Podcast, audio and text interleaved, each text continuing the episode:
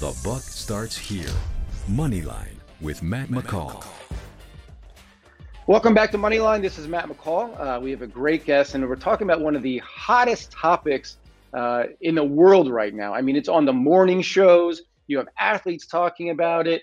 You have people at the grocery store talking about it. I mean, heard somebody talking about NFTs the other day at Whole Foods. I mean, you know when people at Whole Foods and the morning shows are jumping on a bandwagon, it's something we need to talk about here. So I brought on an expert to explain it to us. She's been involved in this for so long. She's the CEO of Blockade Games. Marguerite deCourcelle, thank you so much for joining us.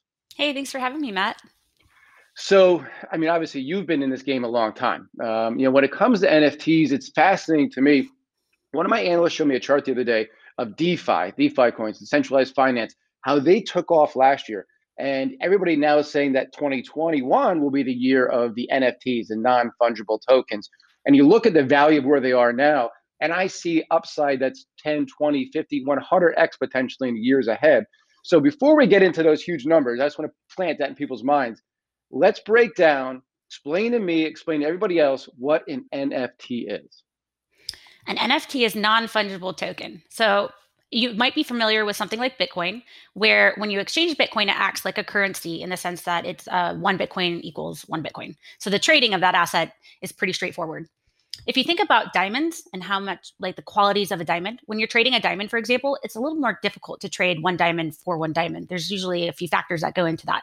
Similarly, non fungible tokens have attributes to them that make them unique. Um, these are identifiable on the blockchain, uh, the network. All the computers can verify that this is a unique asset according to this unique token ID that is tied to the data. So in this token also can carry with it attributes that are so like metadata and that metadata is both immutable or mutable depending on the developer and how the token was designed. So when you say immutable, immutable, what do you mean by that? So immutable means you cannot change uh, these attributes to the token. So if you were to put art on the blockchain, let's say an SVG, art files using IPFS, um, which is a, a, file storage, decentralized file storage system that uh, is that works with the tokens. Um, you're not going to be able to change that art. It's permanent forever on the blockchain as long as that blockchain exists. And it's uh, the mutable the mutable part is convenient for somebody that like me, like a game company, where if we want to have upgradable smart contracts, so a user takes an NFT, which essentially what that feels like to the user is a game asset. Um, think about Fortnite and Fortnite skins, but now imagine that you're playing with this game asset and it's experiencing upgrades, it's leveling, it's becoming more specialized through the game application and different choices that the user makes. Well, that metadata can get updated. And so when you transfer it, that goes with it. Um, the fact that we as game developers can push that update to the metadata is pretty neat because it means that the use case is very wide. So you have a static a static NFT which maybe doesn't have any upgradability and maybe it, everything is on chain um, and it's completely immutable. And that's a great use case for something like fine art where mm-hmm. you don't want anything to ever like alter its state. So, is the future of art, fine art, uh, creativity going to be based around NFTs uh, versus somebody actually doing a big painting, somebody actually creating something, a digital painting, if you will, fine art, and then you know you know there's no counterfeit. I mean, the art market's a huge counterfeit market. You know where it is, and is that how we live in the future in this kind of virtual digital world where I own a piece of art that way versus hanging something on my wall? You know, if you really want to go down a rabbit hole here, um, there's a concept called mirror world. And it's where you can have assets that live both in two realms at the same time, both physically and digitally, with one NFT. Um, so I don't want to actually say that that's going to be the only way we expand. I do believe we're going to be expanding the technology in both directions simultaneously. I know we're doing this because I'm already starting a joint venture doing it. so like you can have the the technology's there. If you're interested yeah. in this kind of um, evolution, there's somebody if um, a virtual influencer called the Code uh, Miko, and she demonstrates using a wireless suit how digital skins can map to you in real time and render on the fly. Um, Wow. And this is not using NFT technology, but you'll see very quickly that that skin and that digital asset could have NFT technology to it. And then you think about her fans and how they could own it and how you can start playing interactive uh, with each other. But also, the suit renders the, the physical space. So she can interact with her physical space and it's projected back virtually on the screen. Wow. I, you might have lost me a little bit, but I, I like you thinking like, I remember watching Ready Player One for the first time and talking to some colleagues and like, this is going to be whoever invents this world will be the first trillionaire because eh, we all escape reality somehow, whether it be working out or drinking or doing things we shouldn't do. You escape reality online. A lot of people do. So I think if we can create this other world, we could where people could be whatever they want, and NFTs are then how we use to buy things, and and you know I can buy my art in my beautiful house in my fake world or digital world my god it sounds crazy yeah. to me uh, but I, it also i see it happening well, if you want to just like another experience there, I have a friend. Her name is Josie Bellini. She makes physical paintings, and there's other artists that do this too. They're physical paintings, but they have augmented reality capabilities that's tied to the painting. So the NFT component of the physical piece is that it has Bluetooth, Bluetooth and like location tracking. So you can wow. then really gamify how people are interacting with the physical artwork. Um, that's awesome. Yeah. Oh, that's that's super cool. So let's talk a little bit about you're the CEO of Blockade Games. Tell me a little bit about Blockade Games. Blockade Games, we've uh, been around for about uh, three years, developing um, technology. Our vision was to make a free to play blockchain game. Which, if you've played with any DApps, you'll notice that there's a lot of paywall experience with you have to buy the asset first before you can play, and then there's like gas fees. So, how would you create an experience where someone could onboard, not even realize they're playing a blockchain game? um, have an experience, develop value of their assets by walking through the game application, and then maybe receive their first Ethereum or Bitcoin on a transaction where they sell that asset. mm-hmm. So that's what we set out to do. And we did it through our main title. It's called Neon District. It's a cyberpunk RPG. And it's one of the most state of the art blockchain games right now. We just put out alpha, our alpha in January. Um, it's in it's an immersive world, and the thing that's unique here is, like I said, it's free to play. So anybody can go um, with neondistrict.io. There's the you play now. You can start leveling your characters up and earning an, an in-game currency that you funnel back into leveling your characters. So it's, it's there's no paywall. Um, it's very inclusive. You can play on web anywhere on phone or uh, your computer. That's so. What um, do you have a, a, a token altcoin that goes with that, or is that something separate? You have a social token. Well, so my so separately, Okay. When you were talking about DeFi taking off, um, I launched something called Coin, and uh, the token actual name is Coin Artist, but the ticker is Coin, and it's meant to be a tool for my community to play with DeFi. So we do things like you can have NFT farming, where you are staking coin and you can be earning NFTs. There's we get very technical in that. This is our fringe, like our fringe hardcore crypto community that's been around for a okay. long time. So I don't want to like exhaust you guys with that. But the, the, whole thing is that the my social token, yes, it's um started out as an NFT. I made a representation of this is the coin artist brand, basically the identity I've built over the years. And then we sharded it into ERC20 tokens. So okay. those ERC20 tokens are the social tokens that then um, people are, can pick up on Uniswap. Oh, it's on Uniswap. Okay, I was going to ask you where they could pick it up. So it's had a hell of a run the last month. It's up over 120% in the last month. Um, is this something like it, it, has got about a market cap of 2 million now? Is this something that you see you're going to continue to keep growing, or is this kind of a side project? How, how do you view this? So the thing about Neon District is that we have syndicates. So people can have a personal brand and have their own little microeconomy within the game universe itself. Coin Eden, it's Coins Eden is the first example of that syndicate. So we will be using it to grow that particular community for rewards, different, like I'm talking about DeFi experiences. Um, we already have one we're going to be rolling out this month that blends the Neon District and Coin experience, and I'm really excited about it. Um, so yeah, no, we're going to continue to use it. It's it's a tool. It bridges yeah. the gap between a community and a centralized company, and myself as a content creator. That's awesome. Um, let's talk about some of this crazy stuff that's going on in the NFT world just this morning, I saw Rob Gronkowski, you know, the tight end for he was for the Patriots, now he's for the Buccaneers, won a Super Bowl this year. He's putting some of his um, highlights on like trading cards. And but what I find fascinating, I'm looking at one of them. There's no NFL. You can't show like any logos because he doesn't own that logo for the NFL. Right. So it's like this, just a silver helmet when he played for the Patriots. Um, he's doing it. I saw Taco Bell launch. Uh, they sold out immediately. Uh, the first the first one was put on sale for 0.001 ETH, $1.79, but then the last one sold for $700 is a spicy potato soft taco is what they were selling. Like this stuff's crazy. This kind of scares me when I see stuff like this, but I do think there's a huge future here. Is this just gimmicky or is this actually part of the future too? Think you got you have both things happening, right? People being like, "Oh, well, we should just participate because we want to be a part of the conversation." Um, maybe have no idea what they're doing, or maybe they have a little help, somebody that knows. But also, I think we're looking at the first like fundamental use case. Uh, no one's really thinking long term about a lot of these launches. It's just let's make an NFT. That seems exciting. But there mm-hmm. are a lot of considerations if you, this is something you plan to support over time. And if you have someone spend a lot of capital on, let's say, a trading card of a famous football player, like what does he plan to do to continue to add value to that experience um, is it going to be completely dependent on his personal career if you're familiar with nba top shots the hot mm-hmm. game that's uh, taken off on flow with uh, by dapper labs that's a really good example of they have the license f- for the brand and they're shipping the content. You have third party developers coming in and uh, adding additional value, supporting these assets. Like you can have a fantasy league uh, mm-hmm. from your assets that you own. But how long will they have that license? What happens after maybe they don't have that license anymore? Um, I'm sure they have.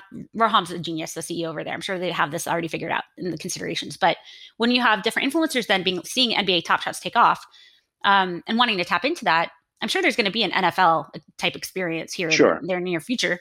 Um, but yeah, I I think it's fine for people to want to participate and learn. Fastest way to learn is to jump in. Uh, you know, because but I do encourage people to mint their own assets. There is a marketplace called OpenSea and one called Rarible where it's not gated. There's no gate- gatekeeper. You can go and you can learn how to mint. It's about $200 to set up your collection on OpenSea, but after you do that, you can mint as many NFTs as you want. And then the buyer is the person that pays the gas fee. So you wow. need about $200. You can get that $200 through something called Wyre, W Y R E. There's about a $2,000 like limit on how much you can buy with your credit card. So that's kind of like the initial step. And once you just start, it doesn't even have to be good. Like who cares if it sells right away? Yeah. Then you're going to start thinking about what are the different use cases and utility. Like you'll have there's something called async art, ETH block art, um, and beyond NFT. These are next generation type NFT platforms where you can have programmatic layers of NFTs. So you could, for example, have a mini game that is an NFT that you and I play, and the outcome of that is recorded as an NFT. Oh wow, that's crazy. So the LeBron James one that sold, I think, for six hundred thousand. With that, like the NBA, whoever bought that now owns the rights that the NBA used to have, right? So if ESPN wants to run that clip, I assume they have to contact that person and get their um, okay because they own the rights there. Is that true? I don't know. I don't believe that that's true. What I think is okay. that they have the license and the permission to have the moment as opposed to owning the actual IP of the moment. So why wouldn't I just go to, to YouTube and pull up the moment myself for free? I guess that's where I get confused with some of the stuff. Like, why do right. I need to pay six hundred thousand dollars for it? So in this case, you're it's identifiable like through that unique token ID. You can prove across multiple different platforms and experiences and dApps that you are the owner of this asset, which can be valuable. In, like we were talking about a fantasy league lineup, okay. um, and simultaneously across these dApps, all of the dApps agree that that is the asset that has this value. Gotcha. Whereas in, in a video, there's no way to actually communicate that to a dApp. So the, the blockchain is is um, confirming you own that that specific video then. Correct. Correct. Okay. So one other one I want to talk about is Jack Dorsey selling his first tweet. I think that's pretty damn cool. I would actually I would bid on that one. I wouldn't pay two million for it, but I would. That's one I would actually bid on because I think that's pretty damn cool. Um, that's just. It, but you know, you're just seeing it, it, it enter everywhere and I love that uh, Elon Musk, one of the richest men in the world, his wife made what six million dollars selling her art, Grimes. Um, I, I, mean, I, again, you see all this stuff, and it makes me want to jump in and start selling something I can do. Unfortunately, I'm the least creative man in the world, so it kind of screws me. But um, tell me about Kings of Leon too. I think you were part of that, were you not? Uh, where they were selling uh, some of their album. Yeah, I just interviewed them about two days ago. Um, very cool. The band came on. Talking about how they got into this. They have a golden ticket that they, there's like five of them. It just the sale just concluded, and you know what? I haven't had a chance to see the results of that, but they had these experiences where if you bought the ticket, they were willing to work with you, but it came with things like they're going to pick you up in a limo, they're going to bring you to, you're going to have you front row, you're going to be in all the backstage experiences, you're going to be basically a part of the band. Um, and I don't know how many times that continues, but it, I, I know mm-hmm. it was for life. It was a for life experience. Wow. Um, yeah and then you had their other like buying the album and the art and um very cool to see them get excited and i we had a conversation which i think this is a very important point is that content creators are selling directly to fans right now. Mm-hmm. So fans that are buying the album, they were buying it from the band. Um, there was no third party middleman taking the cut here. So that's ex- as a fan, I love knowing my money is going directly to the artist. Yep. And then, yeah, and so yeah, and so when I see them do successful, I participated in that success. And yeah, I guess that's that's a little different. I mean, the the uh, music industry has been completely upside down for I think it really has. I mean, I know a lot of musicians. I lived in Nashville for a short time, like Grammy winning musicians that are struggling, believe it or not, right now because they make money touring. That's where they make their money, and there's obviously no touring going on right now. Um, but you make a great point about the middleman. My, my, philosophy on life is to cut out the middleman and everything. You know, I just bought land in Nicaragua, and down there it's pretty amazing. It's two pages. I signed this thing. I said, "Is that it?" They're like, "Yeah, you're now on land." Who knows if I actually own it? But you know, yeah. it's like a piece of paper. And you know, back here uh, when I bought a condo in Baltimore, it was a stack of paper like this, and all the middlemen, all the fees coming out our entire society here is built on the middlemen really taking advantage of the average person in almost every situation, especially in music, uh, athletes too. You see it everywhere, every everyday people. If we could eliminate that, and like you said, you actually are backing the people you want to back. You're you're you're backing that artist instead of everybody getting their piece along the way. That is amazing, and I think that the future of the blockchain of cryptocurrencies to me eliminates the middlemen in so many situations in finance and buying homes uh, you name it anything it eliminates it. And i'm glad you brought that up because that is another reason for the average person to get behind this because you're actually going right to the artist and you are supporting whether it be a musician whether it be a painter you can support that creative artist. Well and also as a collector i have this inventory that is public uh, that shows everything I've collected, everything I've been backing. So if you think about Kickstarter and how it was exciting when Kickstarter first came out, that mm-hmm. experience mm-hmm. of backing these different projects, but now this is a forever registration of things that I have supported and helped develop. And so yeah. I think like even as a collector, you can as an identity, when as decentralized identities start to take off more on the blockchain, um, there will be value in in people as collectors, and we're going to have different conversations about how do you curate art. Um, there will be value about look at this person that has collected all this high value art. Does their you know what they think is good art matter? Uh, mm-hmm. and will they have a, a score when they want to there's going to be like for example i know OpenSea is rolling out social a social platform on top of OpenSea and so these types of social conversations and you're collecting and what you're doing as a contributor or content creator on both sides is going to get really interesting I love that. And I also like the fact that the average person now, you don't have to be the one percenter to be able to even invest and make money in these types of things. In the past, I was one, I, one of the companies I, I opened and sold, it was called CrowdVest. It was one of the first equity crowdfunding. So it was Kickstarter, but instead of just backing a band and getting maybe a CD, uh, you actually owned a piece of that company. And, and, and that was the first time that the average person, the 99% was able to do that. And I, that, that industry is taking off too. So now through the blockchain, through these different coins, you can now back and invest just like these VC funds. And you can really kind of get ahead of Wall Street because I think Wall Street's so far behind this damn stuff, they don't understand it, that for first time ever, you could be there before Wall Street if you if it's about making money. There's an artist, um, his name is Justin Blau. Uh, his his, as a DJ, it's 3LAU. He just sold eleven million dollars directly through a white label solution on his site, um, and it was it was incredible. But he is actively working on a royalty system with a few different companies and how people, when they buy his art, they also accrue royalties over time.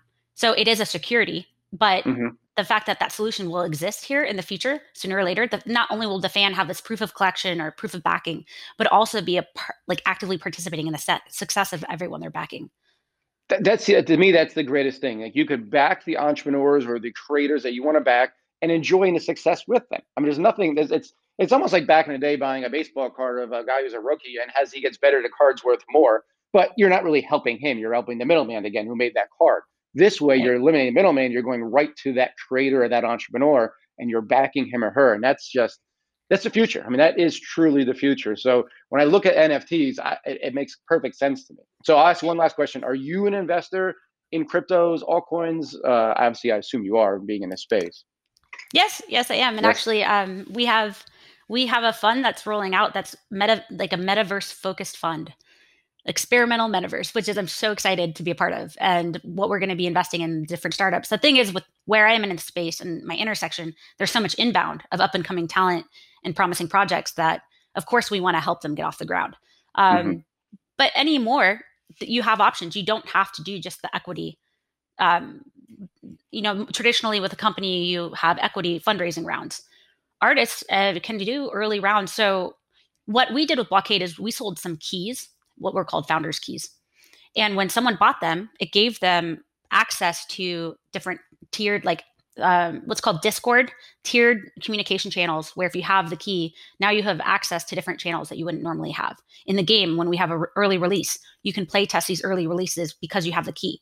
So, because of the blockchain technology and the way that DApps work, you can read wallets and what's in the wallet and give access wow. to people for what they can experience. So, it, yeah, because of that experience, people will buy quite a bit of money in having something that acts like a key uh, for for anyone that is fundraising. So it doesn't even have to be equity anymore to kickstart a project. Of course, yeah. you know, you're you're selling something to the public, so you don't want to do anything too risky, but yeah. it's an opportunity to receive funds in different ways to um, for investors, I guess, like you were talking about earlier.